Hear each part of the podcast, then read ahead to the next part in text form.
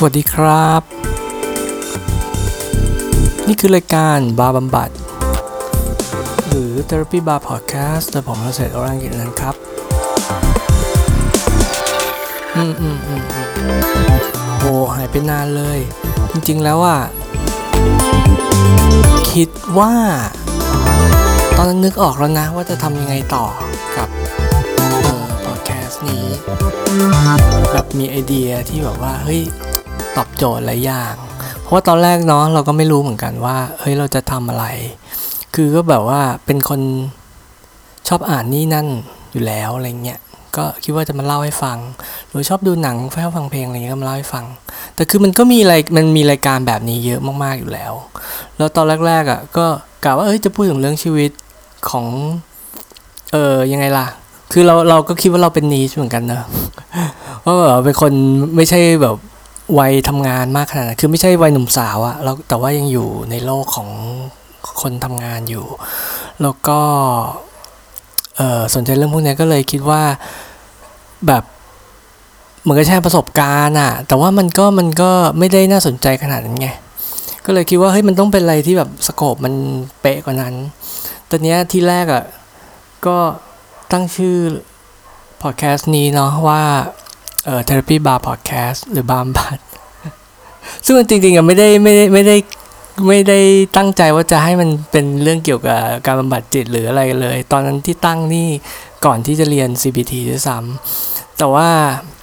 แล้วเออเออใช่ชื่อบาร์บำบัดนี่คือเป็นชื่อของคนอื่นตั้งให้ด้วยนะ อันนั้นเป็นชื่อของบาร์ที่ผมชอบไปยืนทำงานอะแล้วก็มีคนมาเรียกว่าบาร์บำบัดเพราะชอบมีคนมาปรับถูกบ่นเรื่องงานบ่นเรื่องแฟนอะไรเงี้ย ก็เลยอะโอเคบามบัดก็ได้ แต่ว่าพอเวลาผ่านมาก็คือว่าอะก็อยากจะทำไปต่อไงดีกับอันนี้เนาะซึ่งตอนนี้ผมก็เรียนเรียน CBT จบละแล้วก็ทำเอ่ออาสาเอ่อต่อที่คลินิกที่จุฬาด้วย ก็กำลังยังไงล่ะ เอินประสบการณ์ว่างั้นดีกว่าเก็บเลเวลของการเออทำ จิตบำบัดเพราะว่าจริงๆเอาจริงๆนะนี่คือสำหรับตัวผมเองอะนะเอ่อตอนที่เรียนจบเมื่อประมาณเดือนมีนาเนี่ยผมยังรู้สึกว่าเฮ้ยนี่คือแบบเพิ่งเริ่มต้นเองอะทั้งที่ทั้งทั้งปีที่ผ่านมานี่ เราก็ทำจิตบำบัดทุกอาทิตย์เนาะเราก็รับเคส แต่ว่าคือมันมันไม่พออะมันเหมือนยังไงรู้ไหมมันเหมือนกับ ที่คนเขาบ่นว่า เอ้ยทำงานกับ คอมหรือกับตัวเลขง่ายง่ายมาก แต่ทำงานกับคนเนี่ยยาก อ้าวก็คนมันก็ยากจริงๆเนาะแล้วคือยิ่งเป็นงานจิตบำบัดเนี่ยมันแบบเฮ้ยเจอหนึ่งสองเคสมันแน่นอนมันไม่พอมันต้องแบบเก็บชั่วโมงบินอะมันต้องเจอมันต้องเจอคนเยอะๆเจอปัญหาหลายๆแบบ เจอสิ่งที่เราไม่คาดฝันอะไรหลายอย่าง มันถึงจะมีประสบการณ์มากขึ้นพอตอนที่เรียนจบตอนเดือนมีนาเนี่ยก็รู้สึกเลยว่าเฮ้ยโอ้โหนี่เราเพิ่ง เพิ่งเริ่มในการเดินทางเลยก็ว่าได้อะเออ ก็ ก็ไงล่ะ เป็นกำลังใจให้ด้วยนะครับ อะไรเงี้ยเหมือนกับไอดอลเนาะแต่ว่าก็ก็ก็ก็ไม่ได้ต้องการกำลังใจอะไรมันมันมันก็เป็นมันก็เป็นมันก็เป็นสิ่งหนึ่งที่เออผมทำผมอยากจะทำมากขึ้น ตอนนี้เมื่อวานนี้พอดีเออคุยกับอาจารย์ sup เพราะอัปเดตเนาะ update case ที่ตอนนั้นตอนที่เรียนอยู่เออยังยังไม่ terminateแล้วเออก็จริงๆก็ก็อันนี้อันนี้เป็นอินฟอร์มอลแล้วล่ะ เพราะว่าเราเรียนจบแล้วแต่ว่าผมก็ยังอยากอัปเดตอาจารย์อยู่เพราะอาจารย์จะรู้จักเคสนี้ดี แล้วเพราะว่าฟังทุกเทปเออแต่ว่าที่จะเล่าว่าฟังเนี่ยไม่ได้เกี่ยวกับเรื่องเคส คือผมอะบอกอาจารย์ว่าเฮ้ยเออผมสังเกตนะว่าช่วง work from home นี่แบบ ไม่นั่นเลยอะ ไม่ได้ทำไม่ค่อยได้ทำเอ่อบำบัดเท่าไหร่ แล้วเคสที่ผมทำที่ที่พูดถึงตะเกียเขาก็พอดีเขาไม่ว่าง ก็เลยไม่ค่อยได้เจอกัน แต่แล้วพอตอนเนี้ยเราที่โรงพยาบาลก็เปิดใหม่แล้วอีกครั้งหนึ่งแล้วก็เริ่มทำเคสหลายๆเคสรับหลายเคสมากขึ้นเนี่ยเฮ้ยผมว่าผมแล้วก็เริ่มเจอคนที่ออฟฟิศมากขึ้นด้วย ผมทำงานพูดกับคนนะพูดกับคนเยอะเยอะแยะมากมาย ก็รู้สึกเลยอะว่าเฮ้ยเออการฝึกทักษะจิตบำบัดเนี่ยมันไม่ใช่แค่การฝึกทักษะว่ะสำหรับผม มันจริง ๆ มันเหมือนเป็นไลฟ์สไตล์มากกว่าเออซึ่งฟังดูอาจจะแปลกเนาะไลฟ์สไตล์นี่มันก็คือเหมือนกับแบบเราต้องใช้ชีวิตเป็นอย่างนั้นไปเลย เพื่อที่ทำให้เราเป็นเป็นคนคนนั้น ผมก็ไม่แน่ใจเหมือนกันว่าคนอื่นเขาคิดอย่างนี้หรือเปล่า แต่ว่ามันก็อาจจะเป็นแค่สไตล์การเรียนรู้ของผมก็ได้ เพราะอย่างเวลาที่ผมทำเพลงเนี่ยผมไม่ได้ทำสักพักหนึ่งอะ่ะ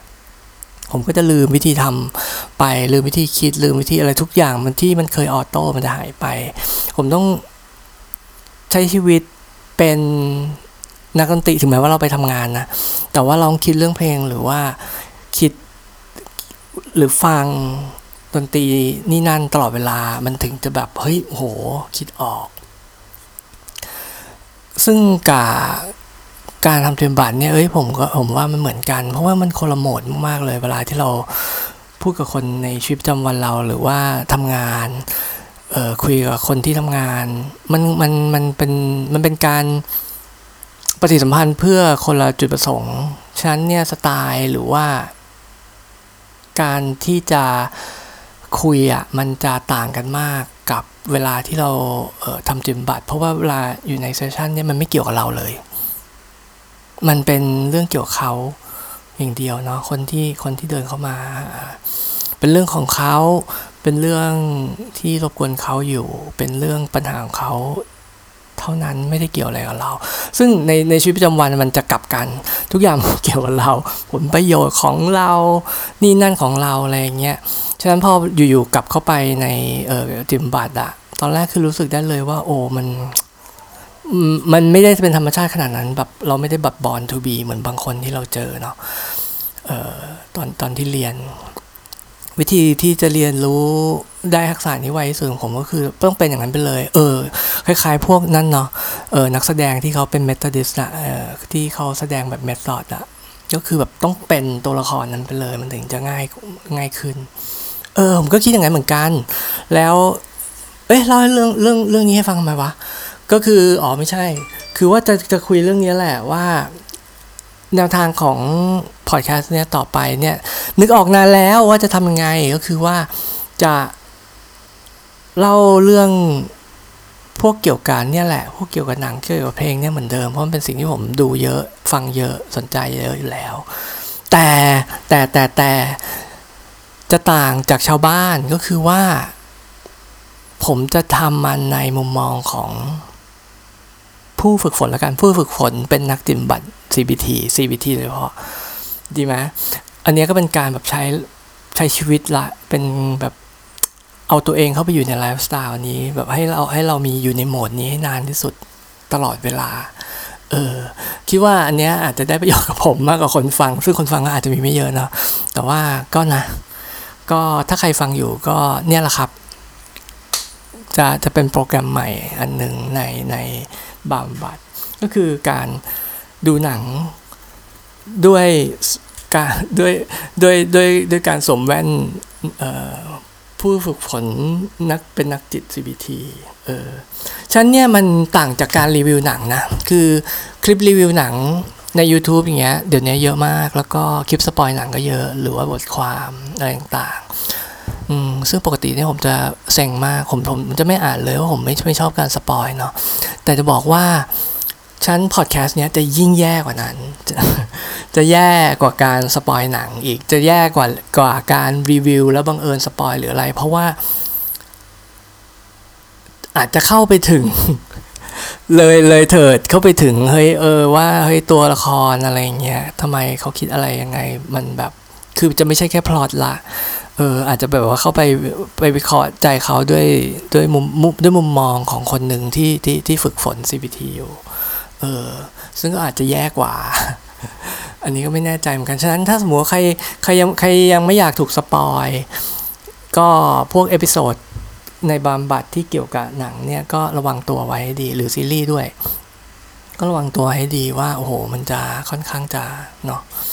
ทั้งสปอยทั้ง แต่เอาจริงอะผมว่าถึงยังไม่ดูนะ แล้วถึงกลัวสปอยนะ ฟังผมก็ไม่ค่อยรู้เรื่องเท่าไหร่หรอกจะไม่ค่อยนั่นเท่าไหร่อะก็ไม่เป็นไรมาเริ่มมาเริ่ม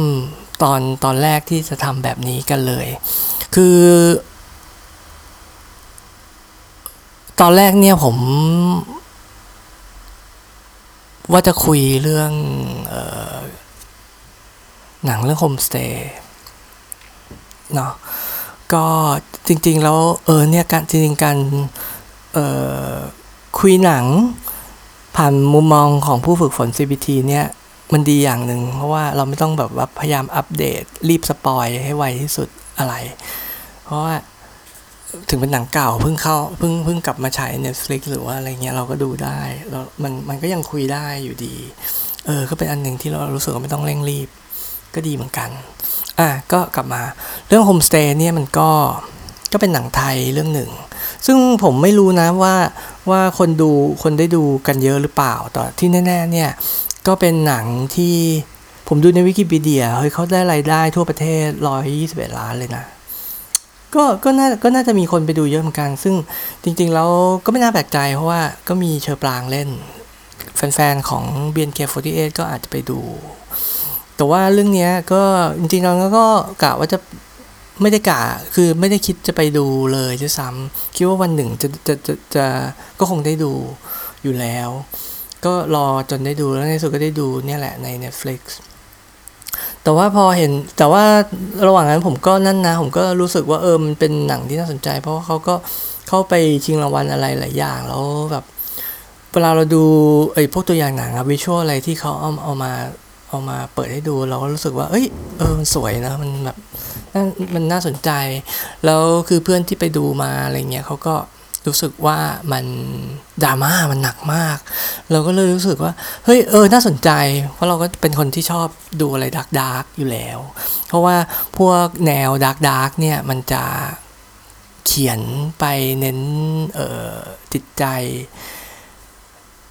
ของตัวละครเนาะมากดี เนี่ยมันก็เออมันก็สะท้อนสิ่งที่ผมสนใจมาตั้งแต่ไหนแต่ไร อ่าแต่ว่าคือเล่าเล่าพอย่อๆ หรือสปอยย่อๆ เลยก็ได้อะก็คือว่าตัวตัวเอกเนี่ยครับ ชื่อมินก็เป็นก็เป็นผู้ชายเป็นเด็กผู้ชายเขาก็เขาตายไปแล้วแหละ แล้วตอนเนี้ยเขาก็เหมือนกับว่าเอออยู่ศพอยู่โรงพยาบาลอะไรเรียบร้อย คือแบบว่าเอาเอเขาฉีดฟอร์มาลีนเขาไปในร่างกายอะไรเรียบร้อยแล้วแต่ปรากฏว่า เขาอยู่ฟื้นขึ้นมา เพราะว่าเออมีสิ่งเหนือธรรมชาติบางอย่างบอกเขาว่าเฮ้ยเนี่ยไปดูถ้าให้เวลาร้อยวัน ถ้าสมมุติว่ารู้ว่ามินอะทำไมถึงฆ่าตัวตายนะ จะให้รางวัล ซึ่งวิญญาณวิญญาณเนี่ยที่เข้ามาอยู่ในร่างมินอะเขาก็เลย เอาโอเค เพราะที่แรกเขาก็อาจจะไม่มีร่างหรือไม่มีอะไรเนาะ เขาก็เลยโอเค ก็อย่างน้อยก็สนุกสนุก เขาก็มาอยู่แล้วเขาก็คือตัวตัวละครที่เป็น ผมไม่แน่ใจเป็นพญายมหรือว่าเป็นอะไรอย่างนี้หรอหรือว่าเป็นความหรือว่าเป็นความตายไม่รู้อะซึ่งซึ่งบุคลิกเขาจะกวนๆหน่อย แล้วเขาจะเป็นใครก็ได้ในในในชีวิตของมินนะเนี่ยอยู่ๆเขาก็จะโผล่มาแล้วเขาจะชอบ ขยิบตาข้างเดียวทำให้เราทำให้คนดูรู้ว่า อ๋อ ตัวละครตัวนี้คือคือคือคือความตาย เออ เนี่ยเขาก็เขาก็เราก็ไม่รู้เหมือนกันว่าทำไมเขาถึงให้ให้ให้โอกาสนี้กับมิน ซึ่งมันก็เป็นอะไรที่ตลกเนาะซึ่งทีแรกผมก็พอผมดูไปได้แค่สิบนาทีแรกอะคือดารารับเชิญเยอะมาก เอ่อตัวแรกสุดที่ ไม่สิตัวที่สองที่เป็นความตายอะก็เป็นก็แสดงโดยเออเชอร์มานเออเขาก็ขยิบตาเราก็รู้อ๋อเขาเขาคือความตาย คือเราก็รู้สึกว่ามันพยายามทำเก๋ทำเท่มากเกินไปหรือเปล่า เรายังไม่ค่อยเข้าใจว่าอ้าวแล้วมันมีโมทีฟอะไรหรอที่ความตายให้โอกาสนี้กับมิน คนเดียว เพราะว่าคนในโลกนี้เคยตายมาเป็นแบบหลายสิบร้อยล้านคนเนาะทำไมถึงให้มิน เออรู้สึกว่าตลกตลก แต่ว่าก็ไม่เป็นไรก็ทนดูต่อไปทีแรก เออ แต่ว่าความตายอะเรียกเรียกเรียกการที่วิญญาณนะเข้ามาอยู่ในร่างของมินนะว่าร่างของมินนะเป็นเป็นเหมือนโฮมสเตย์ก็อยู่ไปเหอะร้อยวัน เดี๋ยวก็ถ้าถ้าถ้าไม่รู้ก็ออก ถ้า ถ้ารู้ว่ามินตายเพราะอะไรฆ่าตัวตายเพราะอะไรก็ ถือว่าได้เดี๋ยวจะให้รางวัลตอนนี้คือมินคันนี้วิญญาณที่อยู่ในร่างมิน ผมก็เรียกว่ามินแล้วกันเขาก็ใช้ชีวิตของมินไป คือเขาเขาไม่มีความจำอะไรเลยนะคราวนี้เขาเหมือนเฟรชเลยเขาเป็นมินในในในชีวิต แต่ว่าเขาไม่มีความจำอะไรของมินเลยฉะนั้นเนี่ยพอเขาเจอพ่อแม่ของมินเจอเพื่อนของมินเนี่ยเขาจะต้อง เหมือนกับแอบหลอกถามใหม่หมด เพราะเดี๋ยวคนจะรู้ว่าเขาไม่ใช่มินใช่ไหมแต่ว่าเขาก็ต้องทำงาน เพราะว่าเขาต้องการจะสืบด้วยว่าอ้าวแล้วทำไมมินถึงฆ่าตัวตาย แต่ว่าพอโผล่มาในชีวิตของมินอะปรากฏว่าแทบไม่มีอะไรให้สืบเลย ห้องของมินห้องเก่า ไม่มีของไม่มีอะไรทั้งสิ้น แล้วก็คอมพิวเตอร์ที่เคยใช้ก็หาไม่เจอ แล้วพอไปถึงโรงเรียนกลับไปเรียนใหม่ ปรากฏ เพื่อนๆก็ไม่รู้ซ้ำว่ามินฆ่าตัวตาย เพราะแม่เพราะพ่อแม่ของมินไม่ได้แจ้งโรงเรียน ก็เลยแค่ไปบอกชาวบ้านว่าเออป่วย ป่วยหนักเฉยๆก็เลยไปถามเพื่อนไม่ได้อีกว่าเฮ้ยเคยเป็นยังไง แต่ว่าก็มีเพื่อนสนิทอะไรอย่างเงี้ยแล้วก็มีมีพี่รหัสหรออืมซึ่งเล่นโดยเชอปางเนี่ยแหละ ซึ่งพอสืบสืบไปสืบมาปรากฏว่าเป็นแฟนกันเขาเป็นแฟนกันตอนก่อนมินตายด้วยซ้ำอะไรเงี้ยเป็นแฟนกับมิน เออเขาก็เล่นไปประมาณครึ่งกว่าเรื่อง ก็ยังไม่รู้ วิญญาณก็ยังไม่รู้อยู่ดีว่าว่ามินฆ่าตัวตายทำไม แล้วมันก็ค่อยๆรู้ขึ้นมาเรื่อยๆมันค่อยๆมี clue อย่างนั้นโผล่ขึ้นมาเรื่อยๆ แต่ว่าไอ้พวกนี้เนี่ยก็ผมไม่สปอยรายละเอียดของพล็อตละกัน แต่ว่าจะสปอยจะสปอยว่า อาจจะอาจจะแย่กว่าก็ได้นะ จะสปอยว่า ในสุดเนี่ยมินอะรู้ เห็นเหตุเห็นได้พบเหตุการณ์ต่างๆ ได้เห็นเหตุการณ์ต่างๆ ได้เข้าไปพิสูจน์ตัวเองเออในสถานการณ์ต่างๆ ด้วยตัวเองอะว่าเฮ้ยทำไมมินถึงในสุดฆ่าตัวตายคือเหมือนกับเขาเนี้ยเขารู้สึกอินไปด้วยเลย เพราะว่าเขาเริ่มเป็นมิน เพราะว่าเขาอยู่ประมาณร้อยกว่าวันเนอะพอมันเริ่มนานขึ้นเรื่อยๆอย่างเงี้ยเขาเริ่มเขาก็ใช้ชีวิตเป็นเหมือนมินอะเขาก็รู้สึก เสียใจเหมือนมิน รู้สึกโกรธเหมือนมินทุกอย่าง แล้วพอตอนสุดท้ายเลยตอนไคลแม็กซ์เนี่ยที่เขาตอบได้ละว่าเฮ้ยทำไมเขาตายทำไมมินถึงฆ่าตัวตายเนี่ย แล้วความตายอะก็มาบอกมินว่าถูกต้องเนี่ยจะให้รางวัลนนะเออ ตอนนั้นผมปิ๊งเลยว่ะว่า เออว่ะ มันเป็นเมตาฟอร์นี่หว่า มันไม่ใช่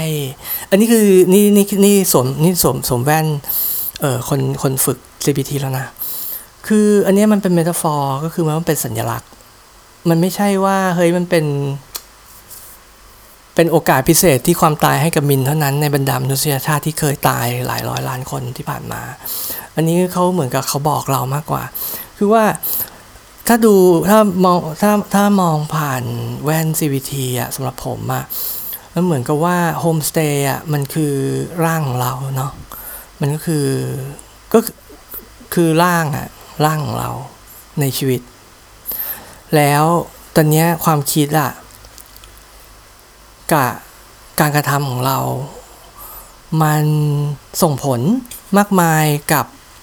สิ่งต่างๆ ข้างนอกแล้วมันทำให้ สะท้อนกลับเข้ามาในตัวเรา แล้วมันทำให้เกิดอารมณ์ต่างๆ อันนี้อันนี้คือเป็นเหมือนกับเป็นเบสิกของ CBT เลยว่าไอเดียของมันคือแบบนี้เนาะซึ่งตอนนี้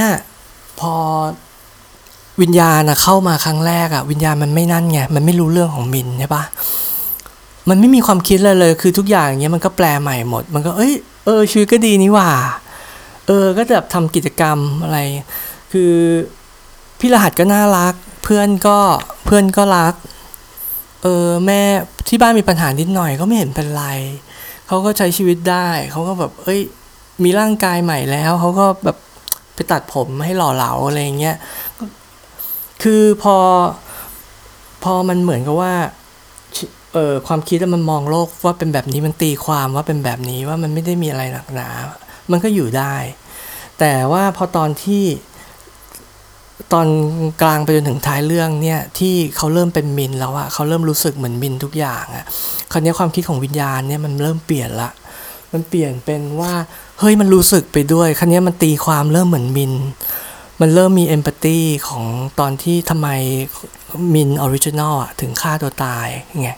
เขาเองอะก็เข้าใจแล้วเขาก็พูดด้วยว่า เฮ้ยทำไมเขาถึงอยากฆ่าตัวตาย แล้วเขารู้สึก แบบนั้นทุกอย่างแล้วเขาก็การกระทำของเขาที่ออกมาจากความโกรธ ความเศร้าเนี่ยก็ทำให้คนรอบๆข้างเนี่ยจากที่ทิตตี้ตอนแรกเนาะเขาเพิ่งกลับมาแล้วเขารู้สึกว่า เอ้ย มินคนใหม่มันแบบว่าชิลๆดีว่ะเขาเนี้ยทุกคนกลับมาซีเรียสใหม่ เพราะว่าเขาเริ่มกลายเป็นเหมือนมินตอนก่อนฆ่าตัวตาย โอ้คันนี้แบบว่าเรื่องบานปลายแบบเร็วเร็วมาก เร็วมากๆ คือไอไอ ขนาดในชีวิตของช่วงร้อยวันเนี่ยของวิญญาณตัวเนี้ยคือมันค่อนข้างตรงกับ CBT มาก ๆ เลยพอตอนที่เราตีความว่ามันไม่มีอะไรเนี่ยถึงแม้มันเป็นชีวิตเดียวกันเลยนะ ในร้อยวันเนี่ยสิ่งต่างๆเคยเกิดขึ้นมาแล้วหมดเลย ตั้งแต่ก่อนที่วิญญาณจะเข้ามา